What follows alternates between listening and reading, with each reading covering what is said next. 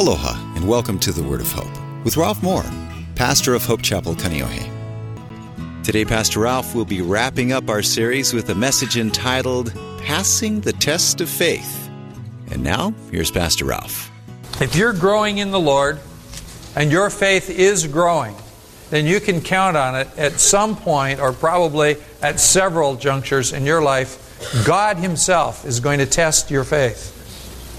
God is going to test your faith. And as we get into this idea of God testing our faith, the, the word test that's going to be used in the first couple of verses in the passage, in fact, let's go ahead and read them. Uh, it says, Later on, God tested Abraham's faith and obedience. Abraham, God called. Yes, he replied, Here I am. Take your son, your only son, yes, Isaac, whom you love so much, go to the land of Moriah, and then get this sacrifice him there as a burnt offering on one of the mountains, which I will point out to you. Now, I, I want to, uh, you know, I've shocked you with the thing that God asked of Abraham, so let's stop and, and take a moment and talk about that. Abraham would have been alarmed at this instruction from God, like you would be alarmed if you are called on to give away the life of your child, it's going to tear you apart. He would not have been shocked, however. Abraham lived in a culture where people, it was normal. I mean that word. I'm not just saying that. I mean that word. It was normal for people to sacrifice their child as a burnt offering to their God. Not to the God Jehovah, not to the God of the Bible, to the god Moloch, and they had a couple of others, pagan gods, demonic spirits inhabiting idols. It called on people to offer their children as a, as a sacrifice to a, uh, to a fire. The god Molech looked much like a pear. You know, just take the shape of a pear, no legs on it, and put a little face on it, but put arms out in front of it. Make them about that tall, built out of brass or clay, and build a fire around the base of the thing till it gets good and hot. And then people in this horrendous ceremony would get into chanting and dancing and then come and put their babies in the arms of this god Molech. This was a normative thing in the culture of the, of the, of the Middle Eastern world uh, five millennium ago. Does that make you got that? And, and, and it's not. I'm not talking about some obscure reference. There's several places in the Bible where the people of Israel are told that God's going to bring judgment on their nation because they've fallen prey to this kind of worship.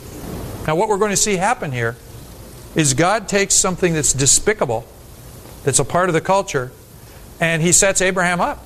And He says, I want you to do this. You offer your son as a, as a sacrifice to me. And, and then God's going to forever establish the fact, before this chapter is done, that He doesn't want people to do things like that. That God stands out as distinct from the, the, the gods that would destroy life. That God is here, as Jesus said, to bring life and to bring it abundantly. And as we see this process work through, God takes Abraham from where he is. He's a believer in the kind of stuff that goes on around him. And God lifts Abraham to where he understands that God wants to sponsor life, not to destroy life. Does that make sense? You're going to have to read the whole chapter for it to make total sense, but I want you to see the movement here. One of the things that I want you to know is all roads do not lead to the same place. You know, we live in a multicultural society, and that's a good thing. But it stops being a good thing at the point that we blindly say, all religions are the same, because they are not. They have different consequences. If your religion leads you to tie dynamite around your body and go in a crowded place someplace and blow yourself up, that's different than a faith that says, I want people, all people, to have life. And I want all people to be loving, and I want all people to be forgiving of one another. And you cannot get very far down the road by kidding yourself. And it's kidding yourself to say all roads lead to the same place because they most certainly don't. Are you, are you with me? And so we see this. So God calls on Abraham, and it says that he comes and he tests him, in the very first part of the chapter.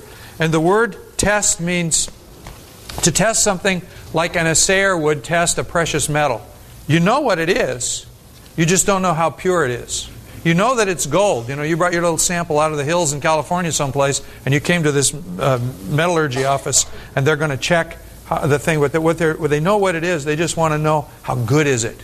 Well, that's the picture of God here.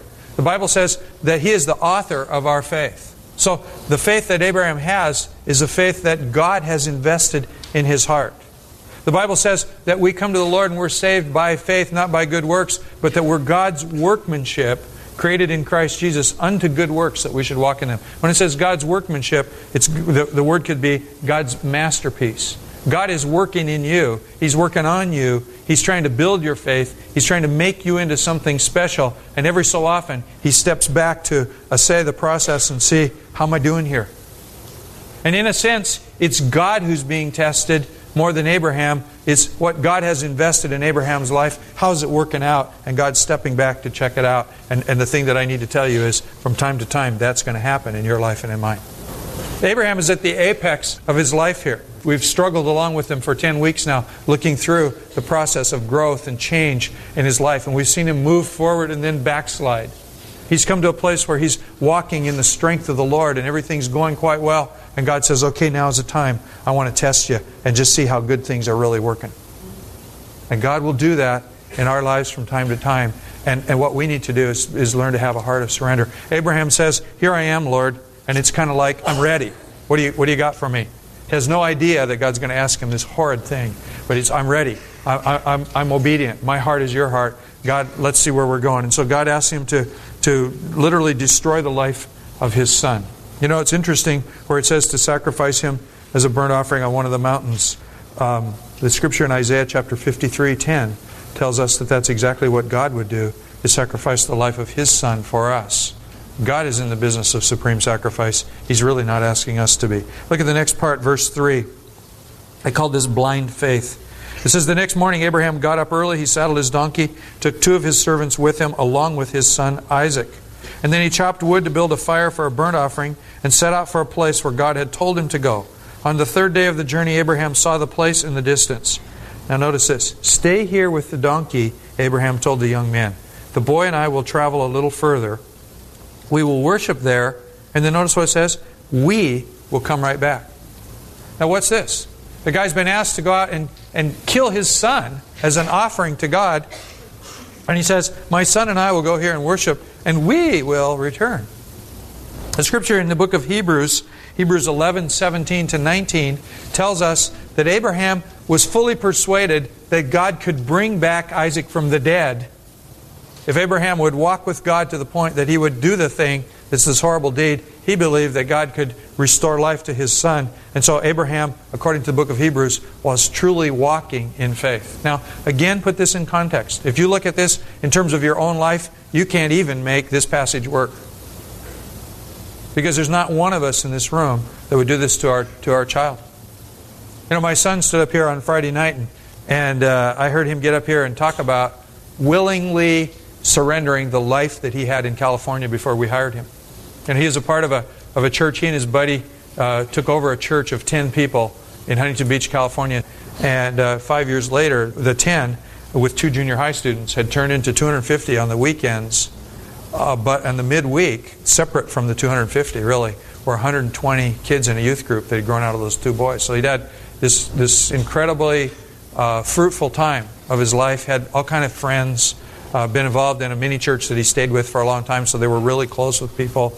Uh, lived in a place that you can't believe the deal they got. You know, you could you could look out off the balcony and check the surf every morning, uh, and it was two blocks away. Just had it made, and then we called him to come here and, and, and work. And he's talking about being feeling tested, feeling his faith is tested. God, everything that I like about my life is being taken away from me, but I'm willing to do that. And he came here and and, and you know what? They're not out of the woods. God's slowly giving back the things that He took out of their lives, the relationships and that, by, by building new ones here. But then He starts talking about having to give up His son the way Abraham, Abraham had to give up Isaac. And, and it turns out my grandson's name is Isaac. And He's saying, There's no way in the world I would do that. I'll give to God this, but I'm not giving Him this. And there's no way that any of us would. But we didn't grow up in a culture where our next door neighbors had done that. So Abraham actually truly believes that God's asking him to take the life of his son. He's got such faith that he believes that if he does surrender, God will give back to him the thing that God took from him. And, and that's where uh, it's, it's almost like blind faith. He's really placed his confidence in the Lord. Well, It goes on in verse 6, and it talks about God answering that faith of Abraham. It says, Abraham placed the wood for the burnt offering on Isaac's shoulders, and while he himself carried the knife and the fire. It's almost a picture of Jesus carrying the, the burden of the cross to the hill of Calvary. It says, The two of them went on together, and Isaac said, Father, yes, my son, we have the wood and the fire, but where is the lamb for the sacrifice? And he says, God will provide a lamb, my son. Abraham answered, and they both went on together. And I think that he was speaking prophetically in two ways. One, that God will see us through this one way or another. And secondly, that God will provide a lamb was prophetic of what Jesus would do eventually on the cross. Verse 9 When they arrived at the place where God had told Abraham to go, he built an altar and placed the wood on it. There he tied Isaac up and laid him on the altar over the wood. That would be terrifying. You know, when I heard this on Friday night, Carl was talking about the, the, the little hand that you place in yours, the little hand that's filled with so much trust. And now that little boy has grown up to be a man, and you're called on to do this horrid thing. And what must have been going through Abraham's heart. And it says in verse 10 that Abraham took the knife and lifted it up to kill his son as a sacrifice to the Lord. At that moment, the angel of the Lord shouted to him from heaven, Abraham, Abraham, yes, I'm listening. Lay down the knife. Do not hurt the boy in any way, for now I know that you truly fear God. You have not withheld even your beloved son from me. Two things take place in that transaction. One is that forever after, we would understand God distinguishes himself from the gods of destruction as a God who creates and gives and sponsors and fills us with life. Does that make sense? Or the second thing that you see is that Abraham, you know, you didn't withhold anything from me. That Abraham is more in love with the Creator than he is the creation. Abraham is more in love with the blesser than he is with the blessing. Abraham got into this whole relationship with God because there was a need in his life that wasn't being satisfied. He had no children. Remember, we've talked about that. God promised to bless Abraham, and now the thing that God has given to him, God says, Give it back to me. And Abraham somehow makes the cut here where he says, You, God, as the giver, are more important to me even than the precious gift that you've given me. And Abraham, uh, how do you say this? Abraham passes the test. God looks at Abraham and says, You didn't withhold anything. You get it here. You understand. You're what's going on. But I would say, even in that process, Abraham takes another leap forward in his faith, in his walk with God. There's something there about surrendering that which is precious to you to God who gave it to you, and that you really fasten your love on the Creator rather than the creation, on the blesser rather than the blessing. Because I believe that most of us come into our walk with God fairly selfishly. We, we do this as a matter of convenience. There's pain in my life, and if you can help me through the pain, I'll give my allegiance to you. That's faith, and that's good. But that's not the end goal. The end goal is that we love God more than the stuff that He gave to us, and that's where He's trying to work us toward, and that's what these kinds of things are all about. Am I making sense? Well, let's go a little further. Verse 13 says that Abraham looked up and he saw a ram caught by its horns in a bush. And so he took the lamb and he sacrificed it as a burnt offering on the altar in place of his son. And Abraham named the place, The Lord Will Provide. This name has now become a proverb or a saying on the mountain of the Lord, it will be provided. In the high place with God, your needs will be met. It will be provided. When it says that he looked up and saw, the idea is that the ram was already there. And Abraham hadn't seen it before. That God somehow removed the blinders from his eyes and he was able to see something that he'd failed to see before. And I, I, think that so often it's that way in our walk with God. We come to these crisis points. We come to these places of, of, of pain and of loss and of fear and of concern. And, and in the midst of them, when we finally sometimes to me it's almost exhaust yourself. That you're willing to just say, okay, God, you can have everything. Then it's a point that the Lord opens our eyes and we see the solution that He had placed there all along. You know, it may be you're trying to finance some venture in your business. And maybe you're trying to figure out a way to get back into relationship with somebody where you've spoiled the relationship and, and, and suddenly you realize, oh, it's as easy as my humbling myself and going to that person and, and apologizing. Whatever it is. That the Lord will open your eyes. Abraham says that the Lord is Jehovah Jireh. The Lord will provide is the name of the place. Um, the, the word Jehovah, where it says Jehovah, or where it says the Lord will provide, you might write these words: Jehovah, J E H O V A H. That's the name for God. Yahweh is how the Jews would pronounce it. Jehovah, Jireh, J I R E H. And it's two words together, the name of God and the word provision. The Lord will provide. You know, Jesus said in Matthew chapter 6, verse 8, that when you have need, before you even knew you had need, God knew you had need, and He made the provision there for you. That we need to get used to that. God who provides, the Lord who blesses, God who comes through when you need Him. That's all that's being wrapped up in this. The Lord our provider, Jehovah Jireh, the Lord who provides. And it says that that name became so important that it became a proverb on the mountain of the Lord, in the place where God asks you of sacrifice. That's the place where God's going to provide and God's going to bless you and He's going to prove Himself in your life. Verse 15 says, The angel of the Lord called again to Abraham from heaven. This is what the Lord says Because you have obeyed me and have not withheld even your beloved Son, I swear by my own self that I will bless you richly. I will multiply your descendants into countless millions like the stars of the sky and the sand on the seashore, and they will conquer their enemies. And though, through your descendants all the nations of the earth will be blessed, all because you have obeyed me. There's two places, if you have a pen in your hand, I'd like you to underline the same word. Where it says in the very beginning, the, this is what the Lord says, because. Underline the word because. And then in verse 18, it says, All the nations of the earth will be blessed, all because. In both places, it says, Because you have obeyed me. You might want to underline that whole phrase, because you have obeyed me. You see, obedience is the result of faith. Faith by itself is dead, the New Testament says. Faith without actions is dead. Faith is designed, see, we believe something about God. As a result of believing it, we step out and we do something. Because you have not just believed, because you have obeyed me, he says, I'm going to bless you. Every promise of God is an if then kind of a promise. If you will do this, then I will do that, God says to you. So what do you do? You do the thing He says if you'll do this. And as you step out in obedience to whatever it is that God is asking of you or me, then it's at that point that He's going to bless us. Now, again, we're talking about our faith being tested. God coming to us and saying, you know what, that business that I gave you, well, I want you to surrender that to me. There's a guy that I, I used to really be into his music way back in the dark ages in the, in the 1960s. And um, he became a Christian.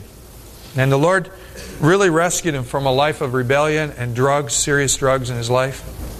And he was very famous as a, as a singer. And the Lord says, uh, first thing, you guys, you guys just beginning to grow in the Lord and, and just beginning to hear God's voice. And God says, put the guitar down. Just want you to give it up. And the guy had made millions of dollars with his guitar and, and his music. Give it up. Put it aside. Yeah, but God, don't you want me to sing for you? Give it up. Put it aside. Lay it down. And he did. He did. And he began to grow in the Lord and to be nurtured in the Lord and, and to, to have something to say besides his music. And, and, and as he became stronger and stronger in the Lord, one day the Lord spoke to him and said, I want you to play your guitar for me. And it was like the guy said, he was so confused by that. Not the first request, give it up, but the second request, because he had so thoroughly given it up. And he came back and, and God gave him music again and, and, and, and then used the music as an instrument of his grace. I believe that God will give back always the thing that he asks for, but he does ask for. He does ask for. He gave it back to Abraham before he ever took it away. He never did take it away, but he asked for it. And Abraham had to come to the place in his heart where he's willing to just surrender and let go and somehow release and, and really come to that place where I love the Creator more than I love the creation. I love the Blesser more than I love the blessing, and I'm willing to let go and give it all back to you. Does that make sense to you? Notice this. He says, here's another thing to maybe underline I will multiply. The word multiply is very good here. In Mark chapter 10, verses 29 and 30. In fact, let's go read them. Write it down in your Bible next to the word multiply, Mark 10, verses 29 and 30, and then let's go take a look at them in the New Testament. It Goes Matthew, Mark, Luke, John. So ought to be easy to find Mark. It says that Jesus replied, I assure you that everyone who's given up house, or brothers, or sisters, or mother, or father, or children, or property for my sake and for the good news will receive now. Notice the word now doesn't mean when you go to heaven, it means in the good old here and now. We'll receive now in return a hundred times over houses, brothers, sisters, mothers, children, and property with persecutions. It'll still be tough here in the world. And in the world to come, they will have eternal life. That if you've surrendered something for God's sake, it's going to give, be given back to you a hundred times over in this world. You know, at every level, God has kept that promise. If you leave what I've called you to leave and you go where I'm trying to take you, I'm going to multiply and multiply and multiply blessings in your life. But it always comes through this valley of testing. Are you willing to love the blesser more than you love the blessing He already gave you? Are you willing to love the Creator more than that which He's created in your life? Because if you are, then He's willing to take you to the next level. And it's at that level that Jehovah, who provides, Jehovah Jireh, becomes the multiplier of grace in your life. And that's where God's trying to take us, is to the next plane where He can multiply His blessings, His goodness, His graces in our life. Does this make sense? You know, as you just read this, this chapter, um, it's always a chapter. I, I mean, when I was young, I hated that this was in the Bible. Why would God want to do that to Abraham's son? And then I begin to realize He didn't. What He wanted to do was press Abraham to the wall and see what he was made of. And then I got it. And now I look at it and it's, it's, it's, such, it's so much like I would anticipate God to be.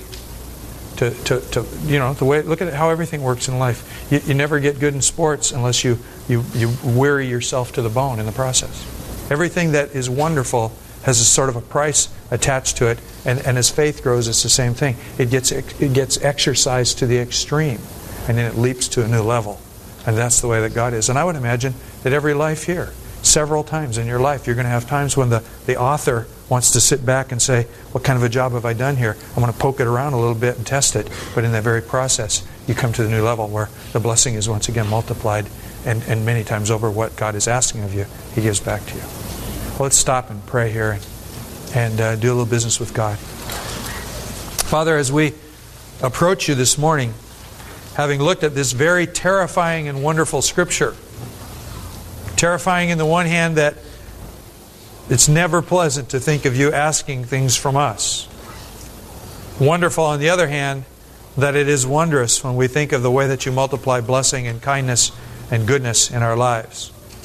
And Lord, as we look at all of this, um, we're, we're, we're caught up with you and wonderment at you. And Lord, we find ourselves trembling, but at the same time wanting to say, God, here I am. I'm, will, I'm willing to walk through the place of testing with you. I'm willing to enter into your grace more fully. I'm willing to say, God, come, come and check it out. You did a good job in what you've built in me. I invite you into my life at this level as, in, as much as any other. And God, we, we say that with, with a faith that, that at the same time acknowledges its own weakness and says, I, I come to you, Lord, a bundle of faith mixed with fear. But I reverence you, Lord. I want to hold the Creator above the creation in my life. Lord, I surrender to you. I want you to keep your eyes closed a little bit longer and see when the Bible talks about sin, it doesn't it's not talking about misbehaviors. It's not talking about doing bad things. It uses the word sins to describe them, but the underlying concept is, is this that sins are symptom. Sin is the disease. But sin is simply turning your back on God, trying to live without Him. And when the Bible says that God sent His Son into the world to lay down His life as a sacrifice, it was to cancel the debt, the guilt of our sin. God wants to bring us into relationship with Him. And so if you're feeling estranged from God, uh, this would be a good time to say, God, please come into my life. I want you. I want everything you have for me. I want your leadership.